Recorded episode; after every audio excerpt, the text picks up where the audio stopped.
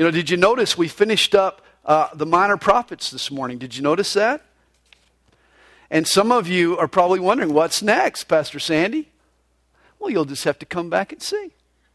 No, uh, next week we're going to do a study for Valentine's Day, and then the following week we're going to begin a series of messages in 1 Peter. We're going to work our way through 1 Peter over a period of a couple of months. So that should be a lot of fun. We're going to call our, our series of messages, It's Only a Test. Life. It's only a test. Well, John chapter 12 is where we are tonight. Let's pray. Father, thank you for your love for us.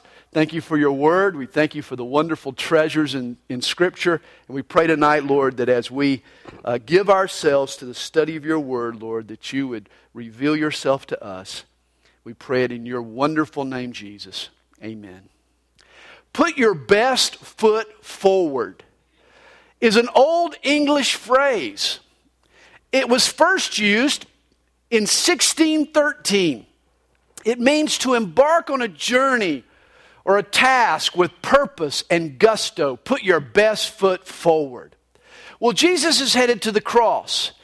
And in John 12 and 13, he puts his best foot forward. He heads to Jerusalem for his last Passover. And it's interesting that our chapters tonight start and finish with feet. They begin with a woman who anoints Jesus' feet with an expensive perfume. And they end when Jesus takes a bowl and a towel to wash his disciples' feet. Jesus is about to save the world, and he puts his best foot forward. Beginning in verse 1, then six days before the Passover, Jesus came to Bethany, where Lazarus was, who had been dead, whom he had raised from the dead. And what a joyous reunion that was. Jesus and Lazarus are now reunited. What a conversation. Can you imagine that conversation? Well, there they made him a supper, and Martha served. Wouldn't you know it? Martha busy in the kitchen as always. But Lazarus was one of those who sat at the table with him. Then Mary took a pound of very costly oil of spikenard. Now, spikenard was a perfumed oil that was imported from India. It was very expensive, worth probably a year's wages. It may have constituted Mary's entire life savings. Well, she took the oil and she anointed the feet of Jesus and wiped his feet with her hair. And the house was filled with the fragrance of the oil. As a matter of fact, the church down through the centuries has been filled with the fragrance of this oil and Mary's incredible act of worship. You know, Jesus had brought back her brother from the dead. Now, no expense is too extravagant to show Jesus just how much she loves him and adores him. You know, I think nowhere in Scripture do we find an act that better epitomizes the nature of true worship than right here. You know, no one required Mary to pour out this oil on Jesus. And worship is always born out of love. It's never compulsory, it's always out of love, it's never out of legalism. True worship is not so much ritualistic or religious as it is romantic. In other words, it flows from the heart. And Mary's expression here was the overflow of an exuberant heart. We're told then one of his disciples, oh boy, this guy, Judas Iscariot, Simon's son, who would betray him, said, Why was this fragrant oil not sold for 300 denarii and given to the poor? You know, his noble sounding argument was really just a smokescreen. We're told for this he said, not that he cared for the poor, but because he was a thief and had the money box and he used to take what was put in it. He was skimming off the top, stealing out of God's wallet. Can you imagine? Judas wasn't worried about the poor, he was only worried about his own purse. It's interesting that Judas apparently was the treasurer of the Jesus Christ Evangelistic Association. And it's a good thing that he was never audited. It would have been a scandal. Judas had been robbing from the petty cash. He had been depositing the checks but taking the money, the cash, out of the offering.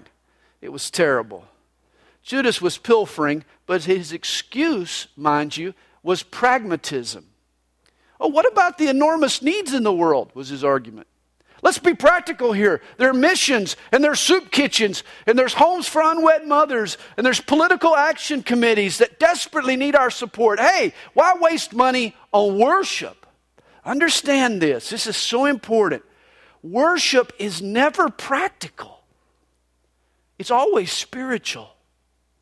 Worship is not designed to satisfy or benefit human beings. Worship is an attempt by human beings to bless the heart of God. It makes worship unselfish and non utilitarian and relational in nature. Worship is like buying a dozen red roses for your wife. Hopefully, some of you guys are going to do that this coming week. Buy a few roses for the little lady. Worship's like buying roses for your wife. Practically speaking, roses are a complete waste of money. You know that. Flowers are just a terrible waste of money. They bloom for a few days, but then they shrivel up. They serve no functional purpose. They're just a complete waste of money, practically speaking. But relationally speaking, oh my, they're a valuable gesture to the person you love, and they're worth every single penny that you pay for that bouquet. You see, flowers are only appreciated by lovers. And so it is with worship. Obviously, Judas was not a lover of God. Therefore, worship meant nothing to him. It's ironic. The name Judas means praise. But Judas knew nothing of real praise and real worship. If he had, he would have never objected to Mary's extravagance. Well, verse 7 tells us, But Jesus said, Let her alone. She has kept this for the day of my burial. For the poor you have with you always, but me you do not have always. You know, perfumes were placed on deteriorating corpses in order to mask the odors. But Mary believed that Jesus' body would not rot. She believed in his resurrection. And so she anointed him before his burial. What a great statement of faith. It's interesting, Mary of Bethany was not a, among the women who came to the tomb on Easter Sunday. And why? It's because she had already anointed Jesus' body. We're told now a great many of the Jews knew that he was there, and they came not for Jesus' sake only, but that they might also see Lazarus, whom he had raised from the dead. Lazarus apparently had become quite a celebrity. It's interesting. When you look closely at these three family members, Mary, Martha, and Lazarus, you find the three ingredients of Christian discipleship. You know, Martha, she was known for what? For her work. She was always in the kitchen. And working for the Lord is a part of Christian discipleship. Mary was known, oh, we've just seen it, for her worship, her extravagant love for Jesus and her willing to express it. And of course, worship is a part of Christian discipleship. And then Lazarus, he apparently was known for his witness. Here, people are coming out to see him. Hey, work, worship, and witness need to be our three priorities as Christians. Well, verse 10 uncovers a scheme.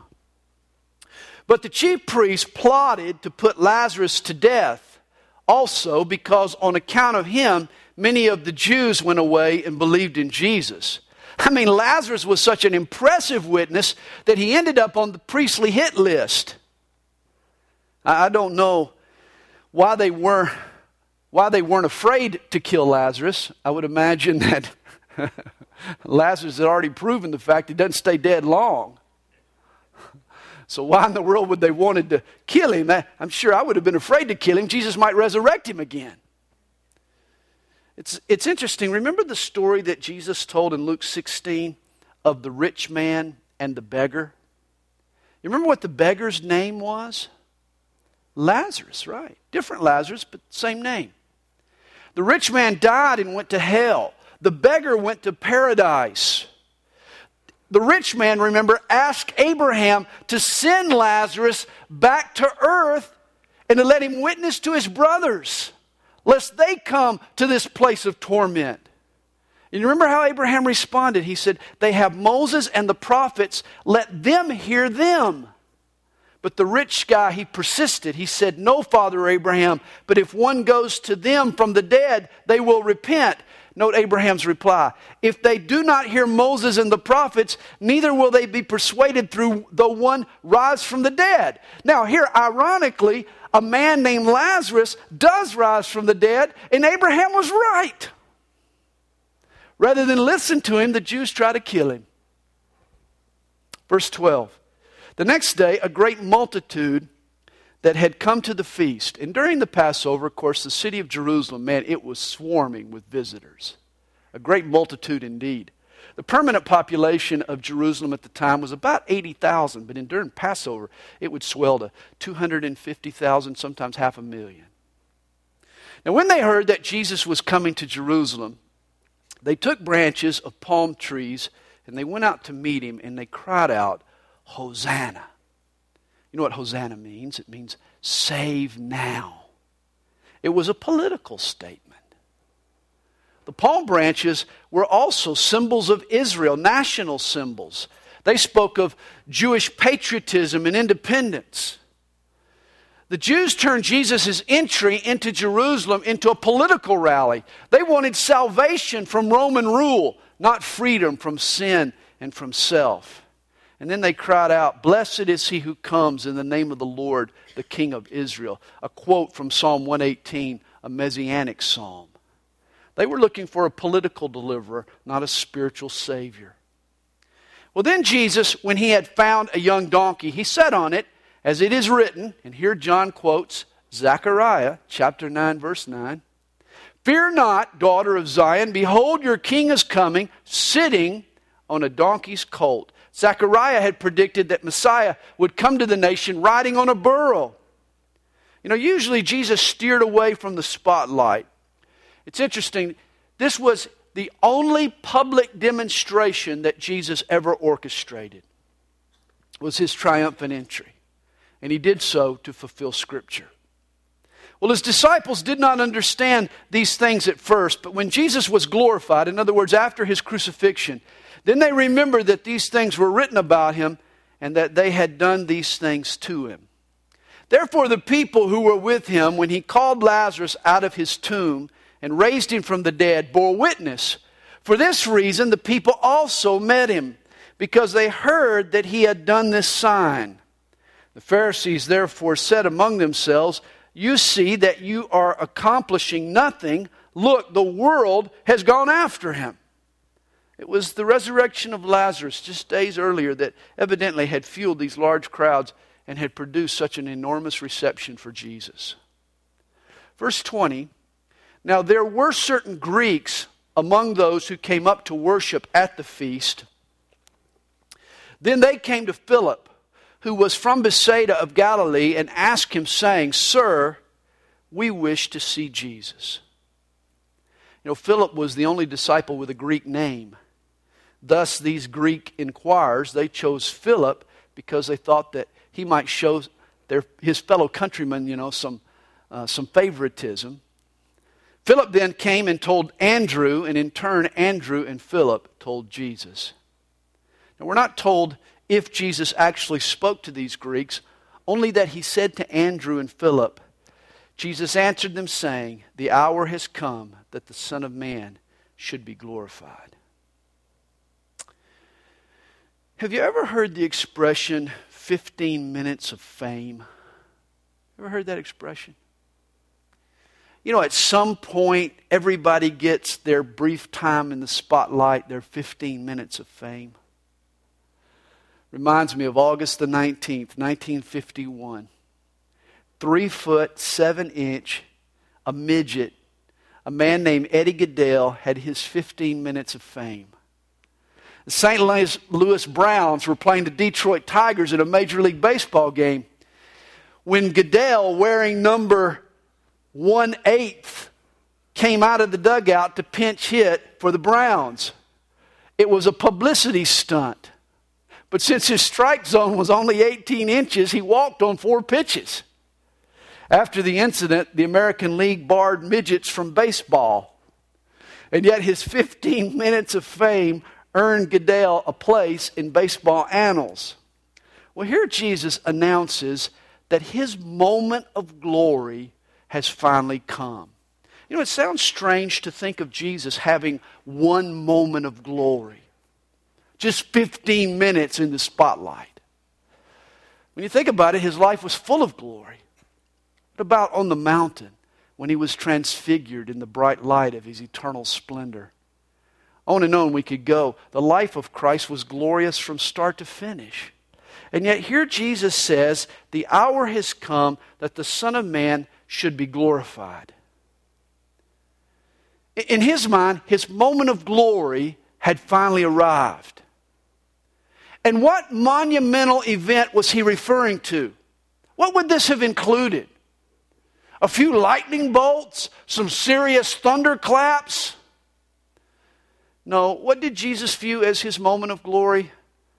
How about a wooden cross? Jesus' crucifixion was his glorification. You see, the culmination of his coming, Jesus' ultimate act of obedience, the brightest display of his character, his greatest fulfillment of the divine will occurred during those six hours that Jesus spent hanging on a Roman cross. This was his moment of glory, and Jesus says, It's finally come. Verse 24 Most assuredly I say to you, Unless a grain of wheat falls into the ground and dies, it remains alone. But if it dies, it produces much grain. Plant a kernel of wheat, and the moisture in the soil softens its shell. It releases its seed. The seed germinates and begins to sprout toward the sunshine. Here's the point the mystery of life involves death. That seed first has to die. When the kernel of wheat dies, it ceases being a kernel and it becomes a harvest of wheat. likewise, when we die to our selfish ways, that's when we begin to bless others. That's when we become a part of the harvest that God has ordained. And nowhere is this principle of life from death more evident than at the cross of Jesus. Jesus' death produced a harvest of millions and millions of believers. He was the single grain that fell to the ground, and now his death has produced a worldwide harvest. Here he mentions the mystery of life and death. And this principle of life and death, it applies to us, for he says, He who loves his life will lose it, and he who hates his life in this world will keep it for eternal life. Real living doesn't start until you're first willing to die to your selfishness. Well, if anyone serves me, let him follow me, and where I am, there my servant will be also. If anyone serves me, him my Father will honor. Verse 27 Now my soul is troubled, Jesus says, and what shall I say? Father, save me from this hour. But for this purpose, I came to this hour. Jesus says, What, what should I say now? You know, I'm troubled. I know where I'm headed. But should I try to ask for God's reprieve? Should I say, Father, save me from this hour? Oh, no. Jesus said, No, that's not what I should say. I came into the world. My purpose was to come to this hour. Jesus was putting his best foot forward, and it wasn't a reluctant foot. Jesus was born to die. He was the lamb slain before the foundation of the world. Remember, the Magi at his birth gave him a gift of myrrh. What was myrrh? It was a burial spice. Imagine getting a bottle of formaldehyde at your baby shower. I mean, Jesus was born with his death in mind. His journey led to the foot of the cross. He's not about to try to get out of it now. He's not about to try to cop out at this point. He says, Father, glorify your name.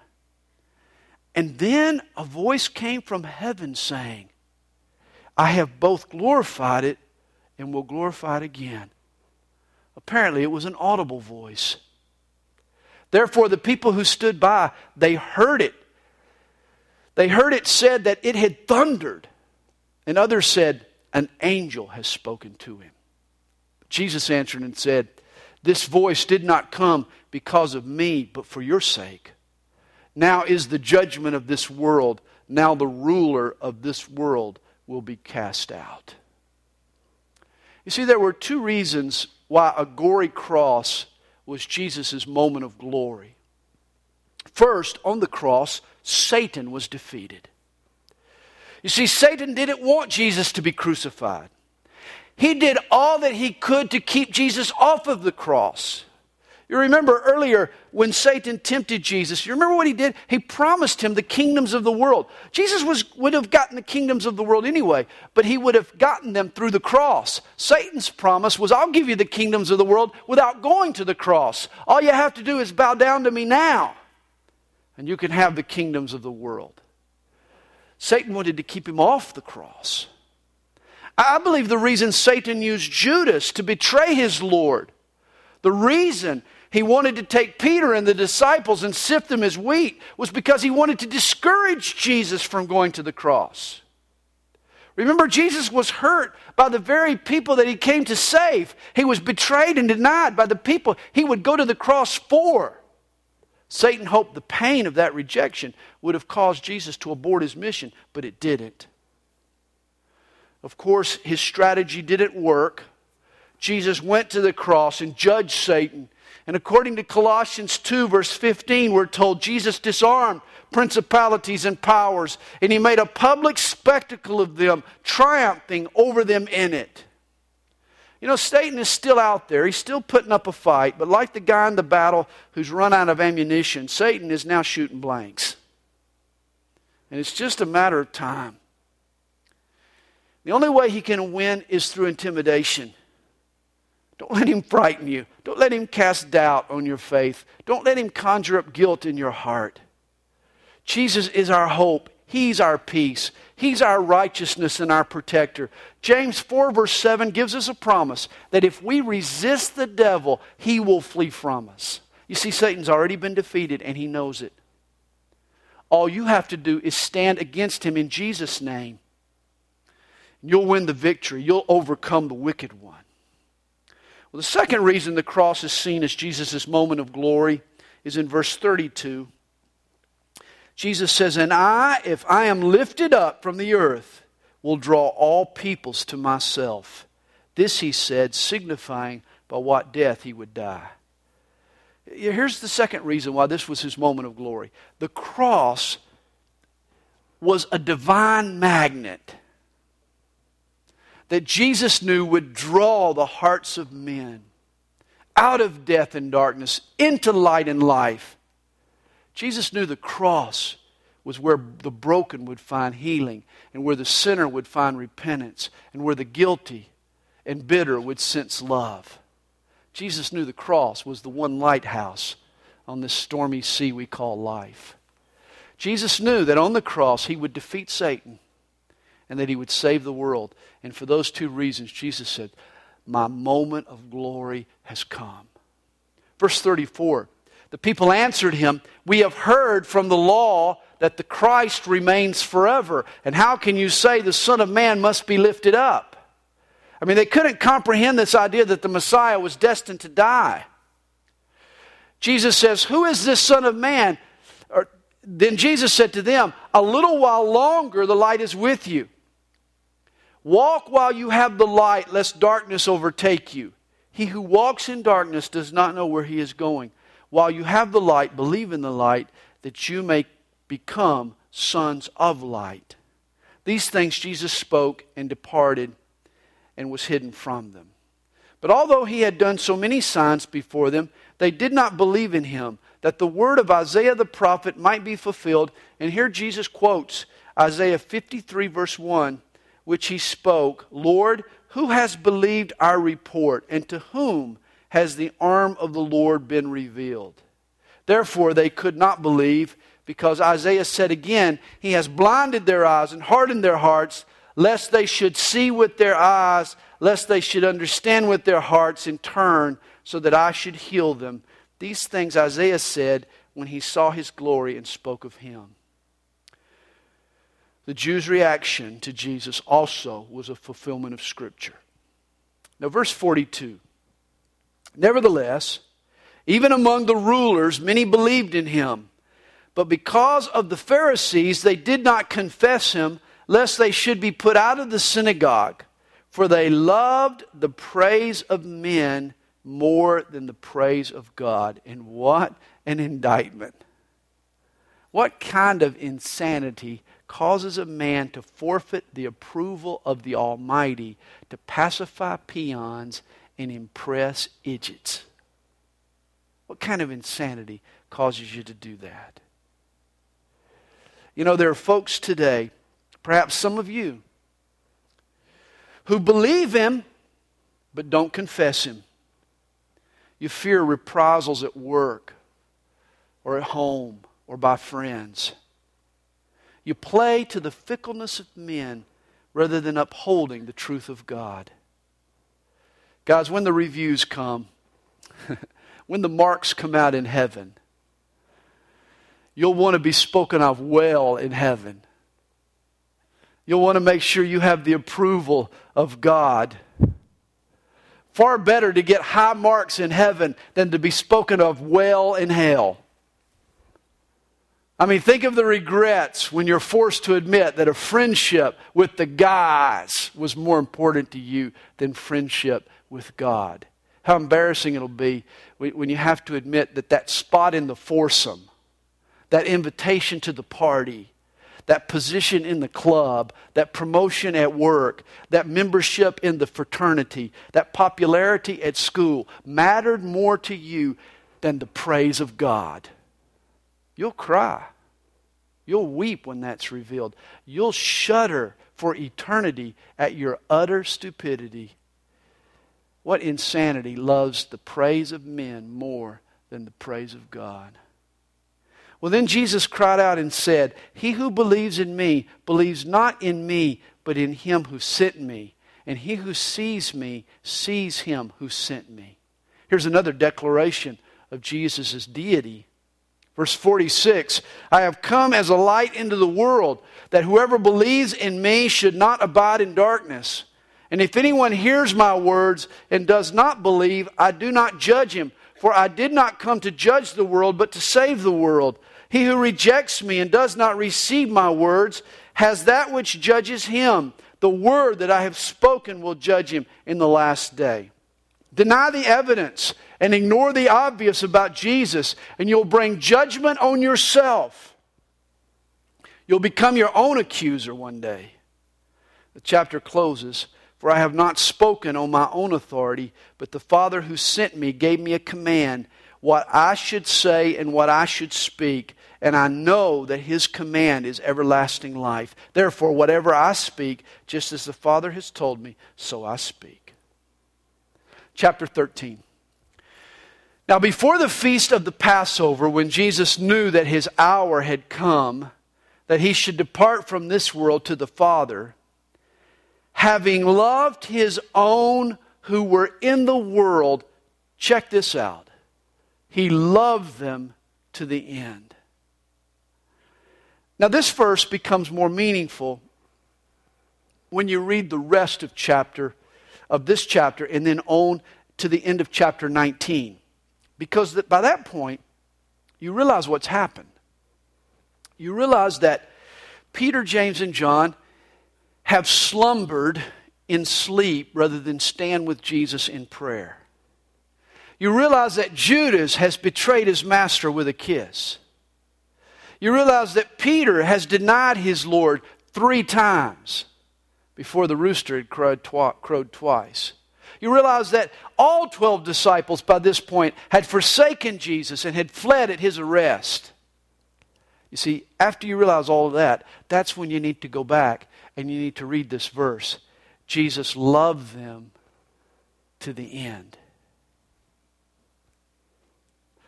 After the disciples had got into an argument, who's the greatest among them? After they realized that they didn't have a clue as to what Jesus was doing after they forsake him and let oh, on and on we could go. After they revealed how insensitive they were and how shallow they were and how weak their faith truly was, after all of these things, that's when you go back and you read this verse again. Having loved his own who were in the world, he loved them to the end. You see, the disciples let him down and they broke his heart. Jesus was forsaken by the very people he came to save.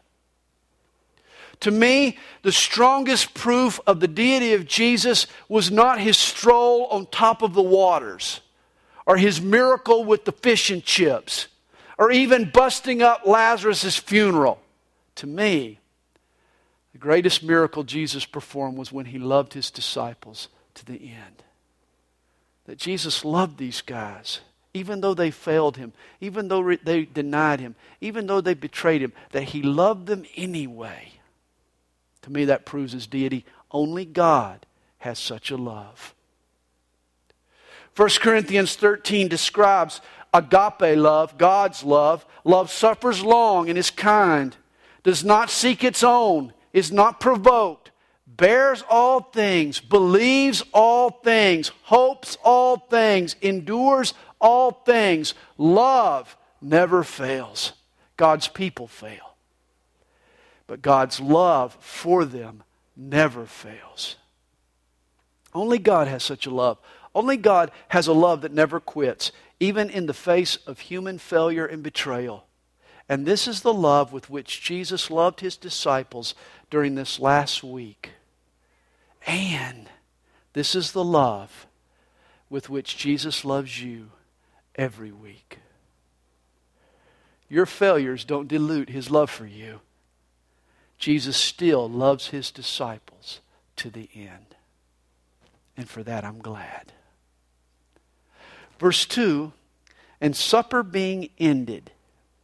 Now, note the calendar. This was the night before Jesus was crucified, and this was supper time. This was a special supper, by the way. It was the Passover Seder.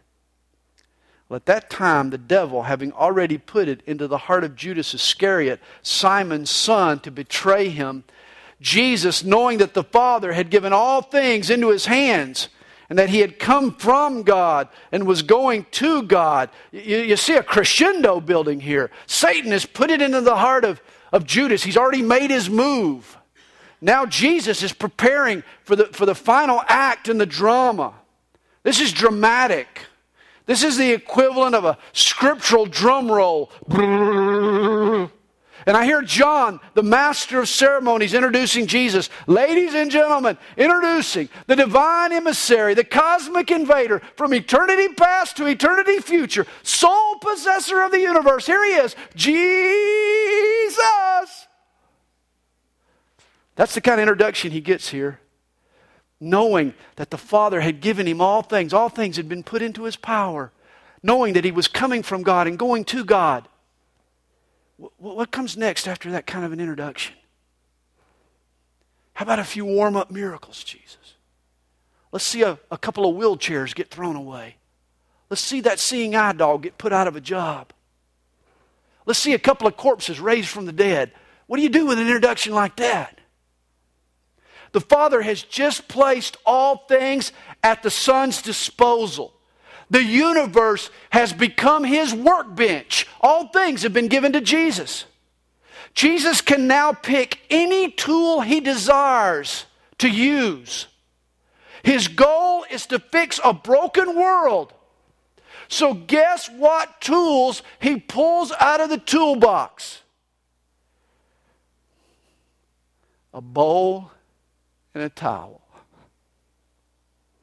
Verse 4 he rose from supper and laid aside his garments, took a towel, and girded himself.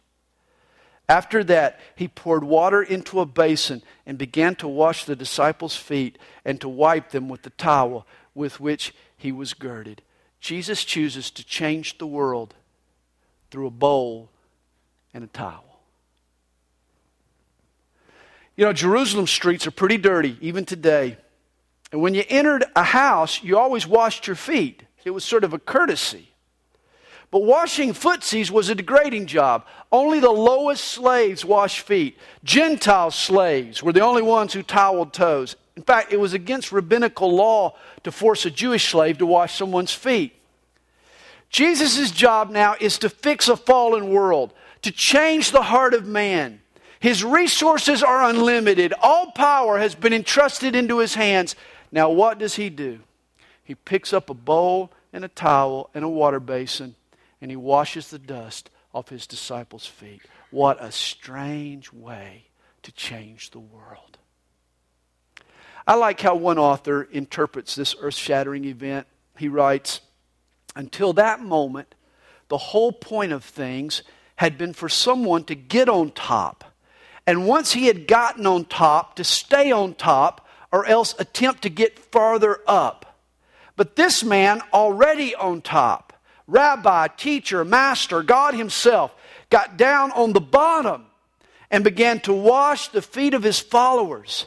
In that one act, Jesus symbolically overturned the whole social order. Prior to this moment, the world was a pyramid, and the goal was to climb up the pinnacle of the pyramid.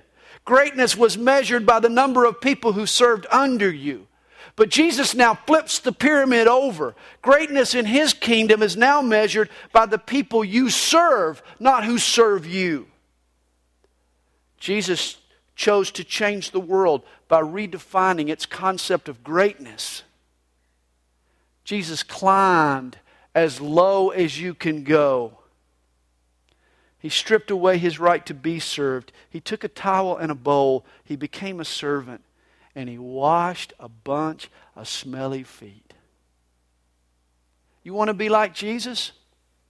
Washed any feet lately? Verse 6.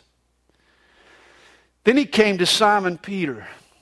And Peter said to him, Lord, are you washing my feet?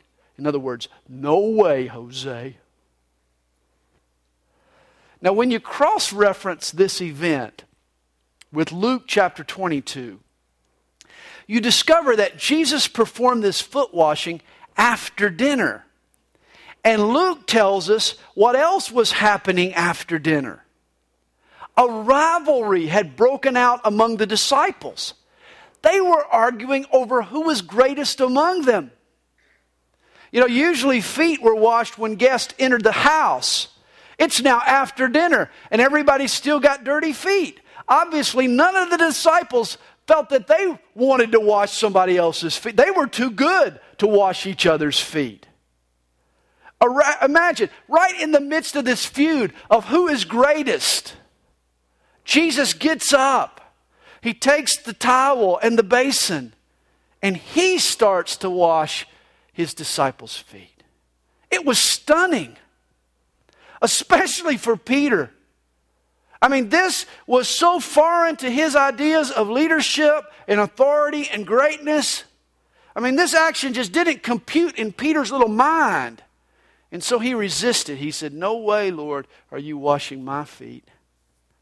And it seems the Lord understood for Jesus answered and said to him, What I am doing you do not understand now, but you will know after this. Jesus knew that this was blowing Peter's mind. He just was having a hard time grasping this. And Peter said to him, You shall never wash my feet. And Jesus answered him, Well, if I do not wash you, you have no part with me. And so Simon Peter said to him, Well, Lord, you know, if that's the case, not my feet only, but also my hands and my head. Peter was not always sensitive to the Lord, but he was always sincere toward the Lord. And Peter is saying, Well, if you have to wash my feet in order for me to be part of you, then don't just stop with my feet. Wash my whole body because I love you, Jesus. And I want to be, I want to be in relationship with you. Peter gives all of himself to Jesus. Wash my whole body. Verse 10 Jesus said to him, He who is bathed needs only to wash his feet, but is completely clean, and you are clean. You see, when a person was invited to a special event, he would go down to the public bathhouse and he would take a bath. He, he would go through the uh, procedures there. He would sit in the cold water. He would, he would then soak and, and bathe, and he'd go into the warm water, and then he would come out of the whole thing. He, he would be completely clean. But then he would walk to the party, had to walk to the party. And in those days, they wore sandals, these laced up sandals. So by the time he arrived to the party, his feet were dirty. Now he was clean, but his feet were dirty. He didn't need another bath. All he needed was for the street dust to be washed away. And this is the case for a Christian. Hey, come to Jesus and you get a bath. The blood of Jesus cleanses you of all your sin, past, present, future, outward sins, inward sins. In Christ, the inner man is as clean as you can get. Inwardly, you are spick and span. The problem, though, is that we still live in this world. And, and as a part of this world, we pick up street dust. The outer man has to go through this wicked world, and therefore our feet get dirty. We can pick up some attitudes from this world. We can get a sour disposition. We, we can mimic some language that we hear on the streets. We can develop some bad habits from, from people around us. Worldly association, sinful surroundings can, can make us dirty. The world's negativism, its materialism can stick to us. Now, we don't need another bath. The inner man has been washed once and for all in the blood of Jesus. But what we do need are regular foot washings. We need times in the Word, times in prayer, times in fellowship with each other where we knock off the influences of this world. Th- this is what it means to wash each other's feet to get each other thinking about Christ, to get each other remembering our identity in Christ and the love Christ has for us and our love for Him. When we affect each other that way, we're essentially washing each other's feet. Now, Jesus says to His disciples, You are clean, but not all of you. For He knew who would betray Him, therefore He said, You are not all clean. So when he had washed their feet, taken his garments, and sat down again, he said to them, Do you know what I have done to you? You call me teacher and Lord, and you say, Well, for so I am. If I then, your Lord and teacher, have washed your feet, you also ought to wash one another's feet. For I have given you an example that you should do as I have done to you. And what a memorable example it was. You know, some Christian denominations have taken Jesus' example quite literally. They believe that Jesus gave the church three ordinances to practice baptism, communion, and foot washing. Most Christian churches, though, maintain that only baptism and communion were intended to be observed by the church. Here's the test that we use Was it initiated by Jesus? Was it practiced by the early church and was it taught in the New Testament letters? Baptism and communion passes all three tests. Foot washing fails on the last two. But even if foot washing was never intended to be ritualized, it certainly should be actualized. For we need to be constantly washing each other's feet, even when there's no towel and bowl available. The world beats us up, the world gets us down. The world defiles us and dirties us up.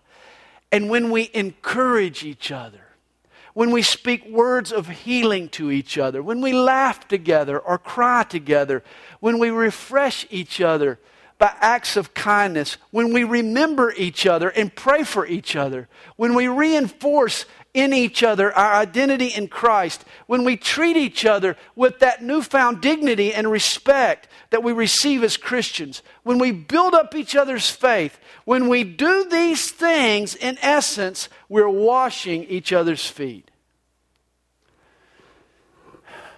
When was the last time you washed your spouse's feet? We're so worried about what, they, what they're going to do for us, what, what my husband needs to be doing for me, or what my wife needs to be doing for me. When was the last time you did something for them to wash their feet? When was the last time you washed your children's feet? When was the last time, oh my, you washed your boss's feet? Or you washed a coworker's feet? Or you washed a neighbor's feet? If you want to be great in God's kingdom, you got to be a foot washer. In verse 16, Jesus says, Most surely I say to you, a servant is not greater than his master, nor is he who is sent greater than he who sent him. If you know these things, blessed or happy are you if you do them. Wait a minute here. Did Jesus say what I think he said? Did Jesus say that if you want to be happy, you need to start washing feet? You got to be kidding me. Well, before you reject the idea, stop and think Has Jesus ever lied to you before? Most of the time, you're miserable and unhappy anyway, so why not give this a try? I mean, what do you got to lose, man? Why don't you wash a few feet? It'll make you happy, trust me. Jesus said it would. I do not speak concerning all of you, for I know whom I have chosen, but that the scripture may be fulfilled. He who eats bread with me has lifted up his heel against me. And the scripture he's talking about here is Psalm 41, verse 9. He's quoting David. The complete verse, by the way, it reads Even my own familiar friend, in whom I trusted, who ate my bread, has lifted up his heel against me. David originally wrote Psalm 41 in reference to his former friend and counselor, Ahithophel. But John now sees it as prophetic of Judas. Verse 19 Now I tell you before it comes, that when it does come to pass, you may believe that I am he. You know, when it's apparent Judas is really a Judas, Jesus is saying, Remember, I told you so. Again, his prediction was proof of his deity. He says, Most assuredly I say to you, he who receives whomever I send receives me, and he who receives me receives him who sent me. When Jesus had said these things, he was troubled in spirit and testified and said, Most assuredly I say to you, one of you will betray me. Then the disciples looked at one another, perplexed about whom he spoke. And this is the exact moment that Leonardo da Vinci immortalized in his famous painting, The Last Supper. If you look at that painting, you see that the disciples are, are all around the table and they're sort of looking at each other with these quizzical expressions on their face. Is it me? Is it you? Who, who is he talking about? You know, I think it's a real testimony to the love of Jesus for Judas that the disciples didn't already know who it was that would do this dastardly deed. I mean, Jesus knew from the very beginning that Judas was the one who would betray him. But Jesus never tipped his hand. I mean, if I had been Jesus, I would have always made Judas take the trash out. You know, Judas would be, Judas, somebody needs to clean the toilets. Judas, you know that's your job. You go clean the toilets. It would have been pretty obvious by now, you know, who the betrayer was, you know, who, who got all the dirty work. But apparently, Jesus never treated him with spite, never showed the least bit of resentment toward Judas. He just loved him. Jesus gave Judas every opportunity to repent all along the way. He loved him to the end. Verse 23. now there was leaning on Jesus' bosom, excuse me, one of his disciples whom Jesus loved. And this was John's humble way of referring to himself. I guess, humble way. Simon Peter therefore motioned to him to ask who it was of whom he spoke. He wanted John to ask Jesus to identify the betrayer. Well, then, leaning back on Jesus' breast, he said to him, Lord, who is it? And Jesus answered, it is he to whom I shall give a piece of bread when I have dipped it. And having dipped the bread, he gave it to Judas Iscariot, the son of Simon. Now, the movement described becomes instructive here. It's possible that Jesus and his disciples they ate dinner at a Roman table. The Roman table was called the triclinium. The word literally means dinner bed. It sat low to the ground and it was U shaped. The host, which of course on this night was Jesus, sat at the bottom of the U. There were no chairs, so everyone reclined on pillows. Since most people are right handed, that means that they would lean back on their left elbow with their head toward the table. John was able to lean against Jesus' chest, which places him in the seat next to Jesus. Peter spoke to John, so he must have been next to John in the second seat from Jesus. Now, Jesus could dip his bread in the bowl with Judas because apparently Judas was sitting in the other seat next to Jesus. In other words, Jesus and Judas were sitting side by side at the table, placing Judas on Jesus' immediate, immediate side. This is revealing because a person's most intimate friends were usually seated at his right hand and at his left hand. These were the positions of honor. And on this night, they were occupied by John and by Judas. He had the position of honor. And in the midst of the meal, the host would dip, he would pay tribute. Here's what he would do he would pay tribute, he would honor the, the special guest by dipping a piece of bread into the sauce together with his friend. And so, guess with whom he dips? With Judas. It's sort of a toast of their love and their friendship. So, as Jesus is toasting his friendship with Judas, he loved Judas. It's amazing that as he's toasting his friend, in Judas's heart, he is plotting Jesus' demise. Recall verse 2 it was Satan who motivated Judas to betray Jesus. Remember, the temple guard, they didn't need Judas's identification. I'm sure they knew Jesus. They'd seen him enough to know who he was. Why did Satan involve Judas? Well, I believe it was because he wanted to hurt Jesus. He used Judas to betray Jesus. Imagine being betrayed by your best friend. Again, that night, Jesus is now treating Judas as an honored guest, his very close friend, maybe his closest friend among the whole 12. And yet, Judas is the one that Satan has put in his heart to betray Jesus. What does that do to Jesus? Boy, that hurts. Can you feel that hurt? Can you feel your, your, the broken heart he must have experienced? Isn't it true? The deepest wounds we incur are always inflicted by the people closest to us. Isn't that, isn't that true? Think about it tonight. What if, what if you discovered that your spouse had betrayed you in such a way? Wanted to kill you? That your best friend had plotted your demise to, to put you down, to, to actually take your life. Imagine the hurt, imagine the pain. And now Jesus is going to the cross to die for this person who has betrayed him. Satan must have thought that if he could use Judas to make Jesus bitter, to make Jesus resentful, to keep Jesus off the cross, that if he used Judas, he could cause Jesus to abandon his mission. That must have been Satan's goal.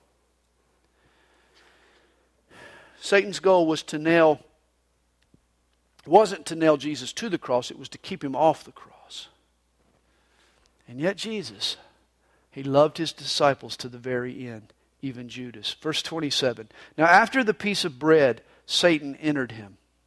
And then Jesus said to him, What you do, do quickly. But no one at the table knew for what reason he said this to him, for some thought because Judas had the money box that Jesus had said to him, Buy those things we need for the feast, or that he should give something to the poor. Having received the piece of bread, he then went out immediately, and it was night. What ominous words. And it was night in more ways than one. So when he had gone out, Jesus said, Now the Son of Man is glorified, and God is glorified in him. Remember, the cross was Jesus' moment of glory. It was the cross. It was at the cross of Jesus Christ that we see man at his worst, but we also see God at his best. If God is glorified in him, Jesus says, God will also glorify him in himself and glorify him immediately. Little children, I shall be with you a little while longer. You will seek me, and as I said to the Jews, where I am going, you cannot come. So now I say to you, a new commandment I give to you. Now, this word commandment in the Latin version is the word mandatum or mandate. This is why Thursday of Passion Week is called Maundy Thursday. You ever heard that term? That's mandate, the day of the mandate. It was on this day that Jesus gave a new commandment or a new mandate to his disciples. And here is his new commandment that you love one another as I have loved you, that you also love one another. Now, if you've read Leviticus 19, verse 18, you might protest here because Moses ordered Israel to love one another. So, so how is brotherly love a new commandment? Don't miss what Jesus does here. He takes an old commandment, but he adds five words to it that transform it into a new commandment, a revolutionary new concept. Here's the transforming phrase As I have loved you. Oh, it's one thing to love someone else, but to love them the way Jesus loves them, oh my, that's a different issue. The Jews were expected to love, but not in the way necessarily that Jesus loved. When you love people to the end, that's loving as Jesus loves. What about that friend who wasn't there when you needed her? Do you still love her? What about the, tri- the child who's grown up now and has betrayed you? Maybe the child that has embarrassed you. Do you still love them? What about the parent who's denied you? Doesn't want to have anything to do with you. Do you still love that parent? What about the spouse who let you down? What about the coworker who refused to stand up for you in the pinch? Have you stopped loving these people or do you keep on loving them? Do you love them to the end? Do you follow your master?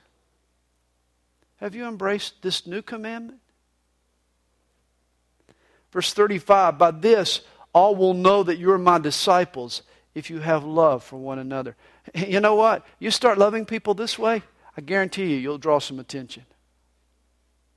Not many people love like this. Jesus is saying, though, if you love in this way, people will know that you're my disciples, that you're learning from me, because I'm the only one who loves people to the end. And then those who follow me. Yeah, I love this. The identifying mark of a Christian is not his leather bound Bible or his really cool witness t shirts or the aluminum fish that he's got on the bumper of his car. What distinguishes a Christian is not even his Bible knowledge or his correct theology or his expertise in apologetics. It's not his church involvement or his acts of service or his ability to sing. It's not how he walks or talks or looks. It's how he loves. Does he love the way Jesus loves? That's how you tell if a person's a Christian. Michael Card writes in his book on John the only distinguishing mark of the disciples ever given in Scripture is their ability to love. In 200 AD, the church leader Tertullian quoted the pagans who had viewed the Christians with astonishment. They said, See how they love one another. That, was the word on the street regarding the Christians. And you know, the distinction hasn't changed. They'll know you are a Christian by your love for one another. Well, verse 36 Simon Peter said to him, Lord, where are you going? And Jesus answered him, Where I am going, you cannot follow me now, but you shall follow me afterward. And of course, Jesus was speaking of the cross. Church history tells us that Peter was martyred for his faith in Rome in 65 AD. Interestingly, he was sentenced to crucifixion. He did follow Jesus in this same manner. Not at that time, but later. And, and church history says that, that, he, that Peter, when he was sentenced to crucifixion, he considered himself unworthy to be crucified as Jesus had been, and so he had them turn the cross upside down. And so he was crucified on an upside down cross. Jesus predicts that Peter will follow him in death by crucifixion, but that was not what was on Peter's mind at that moment. For Peter said to him, Lord, why can I not follow you now? I will lay down my life for your sake. When Peter is finally crucified, he'll be full of the Holy Spirit.